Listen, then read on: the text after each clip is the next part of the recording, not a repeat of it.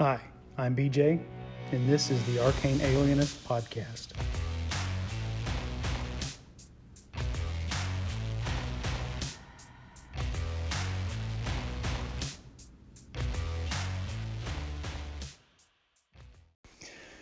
So um, I got a, a, number of really great calls from Daniel Norton of uh, Bandit's Keep um, on a variety of topics from from hand, several of the the episodes here towards the end of RPG a Day month. So I thought I would, kind of like I did with Jason Connerly's calls, um, I thought I would bundle them all together and uh, intersperse them with my responses. So again, what, what you'll kind of hear is a conversation back and forth, or at least Daniel's calls and his reactions to some of my shows, and I think to some of a lot of that a lot of stuff that came up in that extended call episode with Jason as well. Daniel's thoughts on on those conversations, and then some of my responses back. So uh, I want to say in advance, thank you to Daniel for the uh, the great calls and the great ideas. I, I like getting these kinds of uh, calls and stimulating the kind of discussion and the thinking, so we can continue to inspire each other and, and entertain each other and have a good time in our hobby. So take it away, Daniel.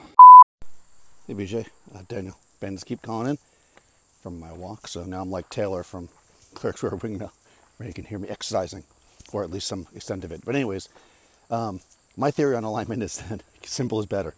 Um, I tend to, to stick with the OD&D one or the, the basic expert version. Um, and one thing they say, I don't have it in front of me to read, but it's something I'm going to paraphrase, but it's something like under the chaotic, it'll say something like, the things that a chaotic character might do is what some people might consider evil. And I think that's kind of interesting because that opens up that idea that like chaotic is this, and in some you know uh, civilizations that might be considered evil, being selfish, whatever. But it doesn't necessarily, right? If you're in a society where being selfish is is the norm, then maybe that person wouldn't be considered evil, and they don't really have a good evil right access. They just have the chaos law. Also, it's interesting that you said that you, you didn't weren't using or didn't assign alignments or whatever. I can't remember how you said exactly, but uh, well, you have your own reasons with the confusion and whatnot, but um, what what's funny about that to me is that I've been running a lot of like one shots in uh, OD&D, and I also have not been putting alignment on people's sheets because I'm just saying everybody's lawful. I'm just I've just decided that um, I don't want I never have wanted evil player characters, so I certainly don't want chaotic ones. And the one shots that I'm creating are revolving around essentially um, people that are, hopefully are going to do the right thing so I'm just making everybody lawful. I'm not giving the players a choice. You're lawful. And nobody's had a problem with that. So it's funny how that works out. Less choices equals uh, they can't complain about it, right? Now, of course, me automatically assigning that alignment to everybody, does that make me lawful and neutral? I guess we'll find out. Hey, Daniel, when you say simple is better, you're a man after my own heart. And whether you're talking about alignment or any other aspect of the games, and I think I've mentioned before, I think things only need to be as complex as, as they need to be to accomplish what you want to get out of the game. And uh, so it kind of depends, uh, you know, that also includes a matter of taste then, because what you want is a matter of taste. But if you can get it in as few steps and in as few words and as few complicating factors as possible, I think that's great, particularly when you have to adjudicate alignment as a GM when it's simpler and, and cleaner it's a lot easier to make decisions uh, around that. Um, and you're not alone in not wanting chaotic or or evil players. It's a pretty common thing if you get on online discussions about people's house rules. A lot of them will, will rule no evil players. Uh, sometimes they'll also say no chaotic neutral players because that's just a temptation to be disruptive and, and antagonistic to uh, to other party members or to you know the garden variety NPC. You know the guard who's just supposed to say, you know, the inn is on the other side of town, and that's all you needed. And then the, you know the player decide he's going to harass this poor NPC who's supposed to be just a nameless extra with a walk on part. um, but yeah, I think um, I, I think I, I, agree with you there that, that simpler is better. And, and um, I've never banned alignments, but I certainly try not to reinforce or just if someone puts neutral evil on their character sheet, yeah. I'm not going to tell you not to do that, but there'll be natural consequences for behaving in that manner. that, that you know, I, I tend to run games that assume that you're heroic or semi-heroic, even if you're just a treasure hunter trying to to uh, you know level up and, and seek fame and glory or fortune. That's okay. Um, those characters do well in my games. It's it's when you decide that you're gonna we've got to stop what everybody else is doing because you've got to go off on a side quest to pickpockets or you know scam a local merchant or something like that. Because I think I think that's more of a problem with it being disruptive, not necessarily that it's a character who's who's not good or not lawful. Uh, but anyway, Daniel's got a little more to say about alignment here. Oh wow. Okay, so you and Jason are discussing alignment. Um, of course. So there's a couple things. I think I'm gonna. This is probably a lot, so I probably won't leave it all as a message on. Maybe I'll do a, something on my podcast. But um, in the Andre Norton Witch World books, they actually have words that can only be spoken by either the good or the evil people. And it's one of the ways that people who don't know each other identify themselves. They come forward and they speak the words. And, and actually these words, these like we call them lawful words, if you will, in D&D terms, uh, are written on like barriers around, uh, around like the area where the good people are. And when you cross that barrier, in order to cross, you have to say those words out loud. And an evil person cannot say those words. They're just not able to do it. Not that they can't read it, not that they don't know what the words are, but they just can't do it. And I think that's super interesting, right? If you made alignment language, maybe not, hey, Joe, I'm going to go down the street and have a coffee, but rather, but rather these words are used to identify very certain rituals or very certain things that, um, that belong to that alignment. And because they are so sacred, as you say, it's almost like a replacement of religion. Because they are so sacred, the other side can't speak them. And I suppose if you wanted to have neutral people, they could maybe understand both but ne- speak neither you know, uh, who knows, right? But speaking of neutral, and again, uh, I'll probably talk more about this in, in my podcast. I don't want to take up too much time here, but Andre Norton also has another book that she wrote after playing D&D with Gygax. I forget what it's called now, but if you Google it, you'll find it. And in that book, they use alignment a lot. In fact, there are tribes of people that are neutral. And honestly, the, the way it's played out is that both the lawfuls and the chaotics do not trust or like the neutral people because they have not picked a side it is much more honorable to have picked a side, even if it's the opposite side. And I think that's also super interesting. You know, that neutral is actually almost the worst alignment. Now, see, those are very interesting uses of alignments. That they are are choices that people cog that kind of like in Three Hearts and Three Lions. You have made the decision. You have declared yourself for you know one side of a cosmic battle and it actually has an effect on what you can and can't do on a metaphysical level.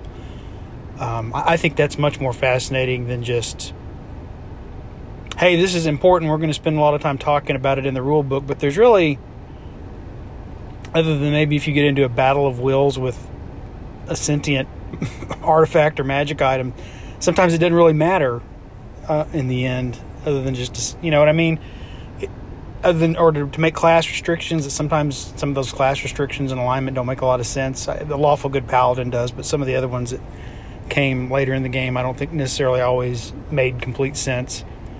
Um, this is a belief system this is a personality trait you know that, that gets muddied but when, when you do it like that where it's like look here are these ultimate cog, you know cosmic forces and you got to pick a side or you don't pick a side and then people think lesser of you because you don't you don't have the, any convictions. Whatever that may be I, that is far more interesting to me to do it that way. Um, and here's here's the thought I turned it on your head. What if what if um, the issue with neutral people was not that you not that you could that a lawful person can only speak a lawful word but that a chaotic person is the only person who can't. And that a chaotic, it's not that a lawful person, that the chaotic person is the only one who can speak the chaotic word, it's just that a lawful person can't, and therefore a neutral person can speak both words and they can get access to places. So you can, you can effectively ward your, your city walls against truly chaotic people, but you can't ward them against neutral people. if that makes sense, and that would make them valuable as go-betweens and messengers and things like that. But it, but that would be an interesting world to play in where the neutral people are essential, um, but also kind of looked down upon because they refuse to pick a side. Uh, so they're seen as sort of shift. You know, they don't have any convictions or values, but also we kind of need these guys because they're the only ones who can relay messages between various factions. Anyway, I have to think more on that, and I'm interested to hear what you might. Uh, if you're going to do a show on this topic, I'm, I'm always eager to hear what, what else you've got to say about it. So here we go with some more. Okay, I had to re-record that because I started going way too far in the morality. But it's funny you said exactly what I thought when Jason was talking was at the best I'd say neutral. I still think that people are lawful by nature. I think that people certain crimes are considered or certain parts of the, the system are considered not important by people and that's that comes down to the to the good part probably right? They're selfish which i find if using the nine axis alignment the selfish falls under the good evil category not under the lawful chaotic uh, and that's your stealing. I think most people aren't going to walk into a an establishment steal. Most people aren't going to commit murder.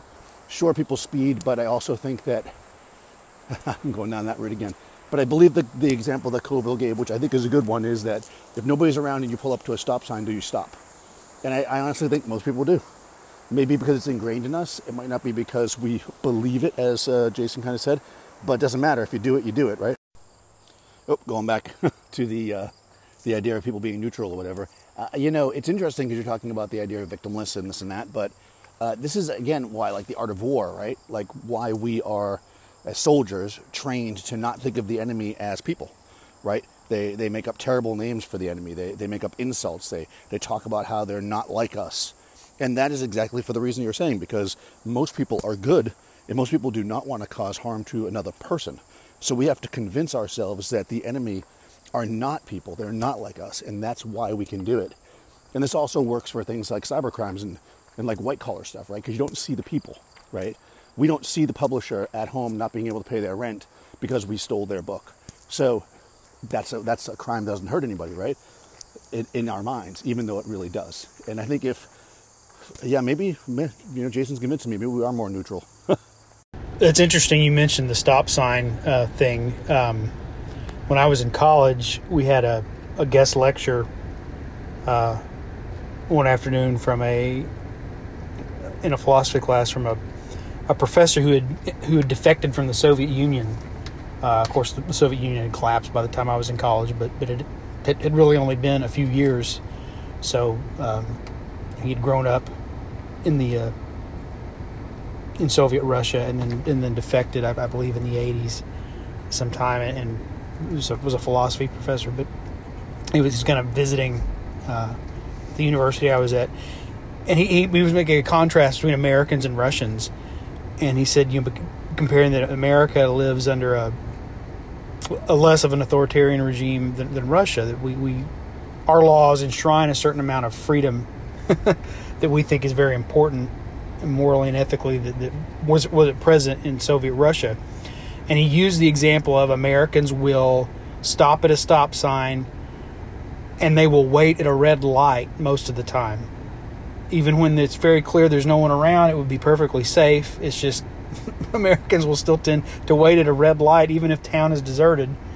Um, not out of fear that there's a cop hiding behind the bushes, or you know, to, to, that's going to pull them over, but just just because we do, because we we respect the laws we have because they're not oppressive. I know some people may argue that, and a lot's changed since the mid '90s, but um, whereas people in Russia at that time he said they, they pull up, they look both ways, and if there's no authority figure, they just roll through the stop line or stop sign or run the red light, um, and, and don't look back because there's no there's a fear of authority, but not a respect of authority. I thought it was interesting that you you, you bring that up. Um, I, I, don't know how where that fits in the discussion of alignment, but but you, you sparked that memory. Um, but yeah, that that is a there's that human element of is it is it a, is it is it or is it not a victimless crime, and whether we perceive it as such may depend on the proximity to the victim. Um, you know, the, the fa- famous Stanley Milgram experiment where people were willing to ele- give fairly dangerous, or they thought they were anyway, electric shocks to someone in another room, but they couldn't see them. They, they could hear them, you know, complaining first and then screaming, and but they they didn't have to look them in the face, and that seemed to have increased their their tendency to, to view that as a other person as less than human. Maybe not less than human is is not I don't know if that's the right term, but yeah. So that, that distance, not being able to look someone right in the eye, right in the face when you when you transgress against them, um, and so to overcome that in um, war, you have to pump pump up your side to think you know these are the enemy. You know they look because we know when you see them they're going to look like people. So we got to give you other ways to not think of them so much as people. Um, uh, which I think it makes for good uh, if you want to get deep into role playing. Since combat is such a big part of D and D, you do you you can use those those kind of tropes. I partially think that's part of why sort of the controversy on whether the humanoids we've tendedly tended to treat as traditionally evil races like goblins and orcs. Um, they could stand in as a proxy where, where you could sort of kick in the door and kill everything and take its gold and you just knew you were still you, you were still the good guy. These are bad guys by default we don't have to we don't have to have any angst or, or moral quandary over whether what we're doing is right or wrong i think that's part of why that's remained a popular part of d&d and why sometimes efforts in more the more recent more recently to to get get away from that is getting pushback um, people don't want to change the sort of default of D&D to the idea that maybe some of these um, creatures aren't always evil. They aren't evil by nature. Um, maybe we're encountering pockets of them that, that they have a culture or, or a, a belief system that causes them to act ev- evilly or aggressively. Um, but any one individual that, that may not be they may not be inherently evil. Um, anyway, good discussion on alignment, and I think we're going to move on to the topic of magic now.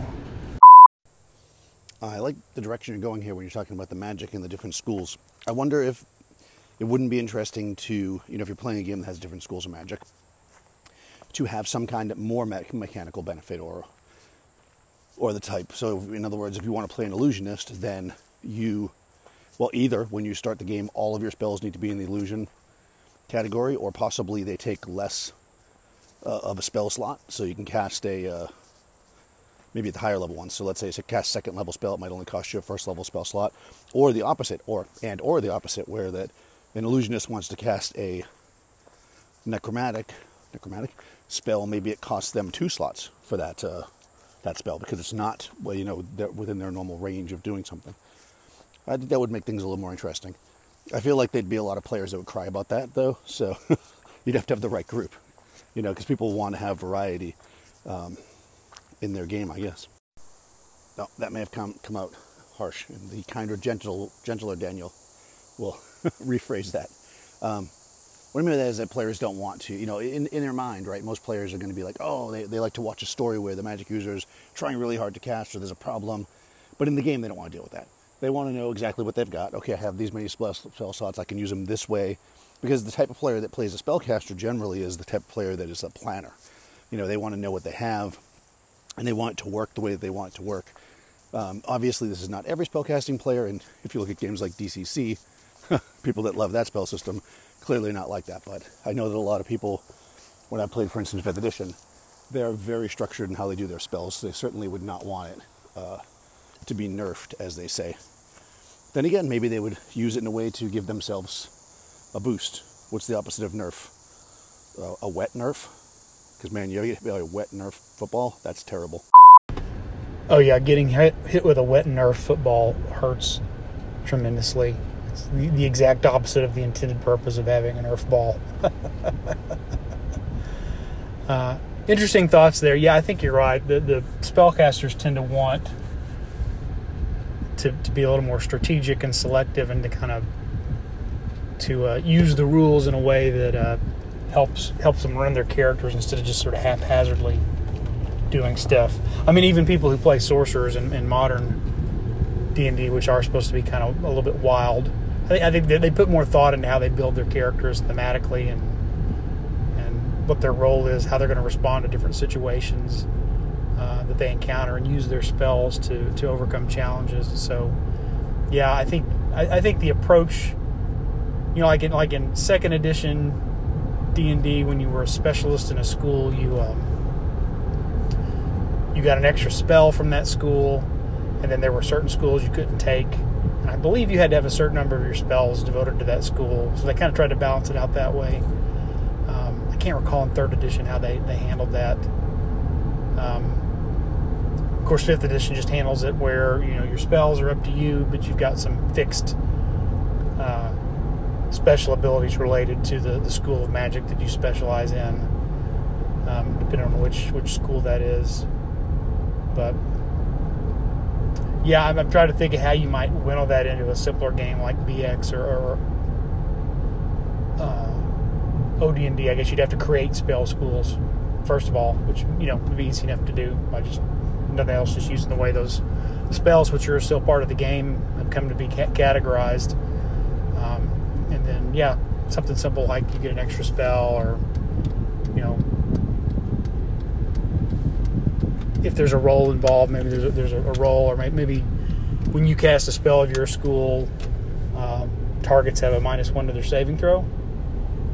Um, or if you don't want to, if you don't want to, if that's too powerful for the caster, say when you cast a spell that's not of your school, um, targets get a plus one bonus on their saving throw. I don't know. I'm just spitballing here. Anyway. But you mentioned DCC and kind of laughed. and then you come back around and are about to take me to task. So here we go. So I think what Jason's saying about magic now is really interesting. Um, you know, the the idea of like in some places it is structured or whatever. However, I will point out that in Harry Potter, uh, I don't know about The Witcher, but in Harry Potter, anyways, when they're young and they try to do magic that they aren't trained in, they screw it up and let loose things that are crazy. Um, and in DCC, if you were a high level character, you remember you add your level to every roll. So yes, there's a small chance that you might roll a natural one, but if you're a 10th level wizard in DCC, you are going to cast that spell the way you want 90% of the time. So I do think even in DCC, where it's a little bit more crazy, you've got that structure. You just don't have it at low levels.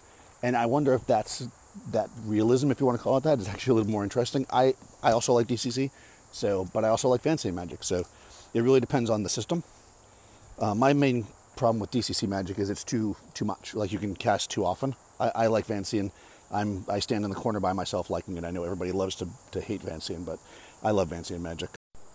Okay, so now you're talking about DCC and Divine Magic. I believe you did talk about it on your show because I remember you saying it, and I kept meaning to call in, and then I didn't. I disagree 100%. Gods in a sword and sorcery type world are fickle. Why are you bothering me now, cleric? I'm getting my nails done. I'm think about Zeus and all these other gods who punished their their priests and, and other mortals because they looked the wrong way at somebody or they didn't uh, say the prayer exactly right or all this stuff. All these stories about the gods just striking people down randomly. That that that works for me.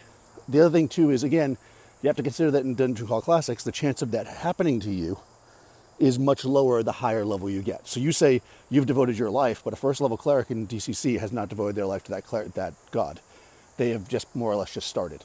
When you're a higher level cleric, the chance of you getting a serious uh, violation against the god goes down because I think when you roll on that chart, you add your level to it. I have to look at it to see, but what's funny is that I said that I didn't like how uh, the arcane magic you cast too much, for my opinion, because I like Vancian magic. But it actually, in a divine magic system, I actually prefer DCC I like the idea that you're praying and that prayers are not always answered, or if they are answered, they're answered the way that God wants to answer them. So, you know, there you go. Uh, that's the way that that's the way that you know the gods are in my world at least. They they're not out there for you. Who cares if you've devoted your whole life? Of course you should. I'm a god. You're just a punny mortal. That's the way I have the gods look at people. So, for me, the god's not always helping out and, and maybe even cursing you with a you know a scar across your face because you bothered them when they were trying to take a nap or whatever the gods do, right? Uh, I'm all down with that. So, probably in an ideal world for me, I'd run the divine magic more random and more like you better appease the god, and the arcane magic much more like science. I, I think you're making a, a very good point, and honestly, one because I haven't played DC and is not as familiar DCC and I'm not as familiar with it. uh, the idea that once you start to go up in level, the, the odds of those critical failures reduce greatly. And I think that is a, a pretty good representation of when you're playing this style of game, particularly a sword and sorcery game, where you, you are kind of a nobody. You're not that powerful. You're just starting out at first level, and so of course you're going to make a lot of mistakes. Um, I think I'm also a little biased on it because uh, when I kind of got a little interested in DCC and wanted to understand a little more, I always go look for um, examples of play on YouTube or in podcasts. And I, and I for a while followed a podcast where they started with DCC and the cleric it seemed like maybe it, it had to have been 35 to 45 percent of the time they botched their role, and that was maybe been bad luck over their first few sessions. But he was he was constantly in more trouble having to do penance, and he was just ineffective as a cleric to the point that it seemed like it wasn't. I mean, everybody at the, at the game laughed about it because they like Dungeon Crawl Classics, but I thought that would just be frustrating with me as a cleric. It gets old really quick. But it could just been an artifact of the sessions I listened to. He was having a bad run of luck on his rolls, and he was a first level cleric. So, you know, once they leveled up, that that may be uh, be be behind, you know, well behind him. The days of having to do that all the time. Um, so yeah, thanks for your thoughts and, and your your instruction on Dungeon Crawl Classics. One thing that's interesting, you said you like Vancian Magic. I've gone ahead and backed the DCC box set for Dying Earth, and, and I I honestly wonder how they're going to handle a, a, a setting box set. That's the setting that gave us Vancian Magic from a game system that doesn't use Vancian Magic. So I don't know if they're going to return to Vancian Magic, uh, which I think would be pretty easy to do in, in DCC. If they're going to, if they're to return to Vancian Magic in the, in the Dying Earth box set, or if they're going to do something else. I'll be really curious to see how that plays out. Anyway, um, uh, yeah, I, I, I backed the the box set even though I don't play DCC. I, I do want to play DCC and experience it at some point, um, but you know we all have a long list of games we want to either run or play in that exceeds the, the time that life allows us, don't we? Anyway, well, that's it. Uh, I want to thank Daniel again for all his calls and his responses. Uh, very interesting to hear from him, as always. So that'll wrap it up for this uh, bonus episode. And I think we got three more RPG a day month episodes coming up, and then we'll be done for the for the marathon. All right, everybody, take care out there. And that's it for this episode of The Arcane Alienist. I want to thank Dave Bone for the cover art that I use for the episodes. Check out ironseer.com. And the music is Come and Get It by Scott Holmes Music. Uh, thank you for listening. Uh, give me a call sometime through the Anchor app or at the Anchor website, and I'll be back in the future with another episode.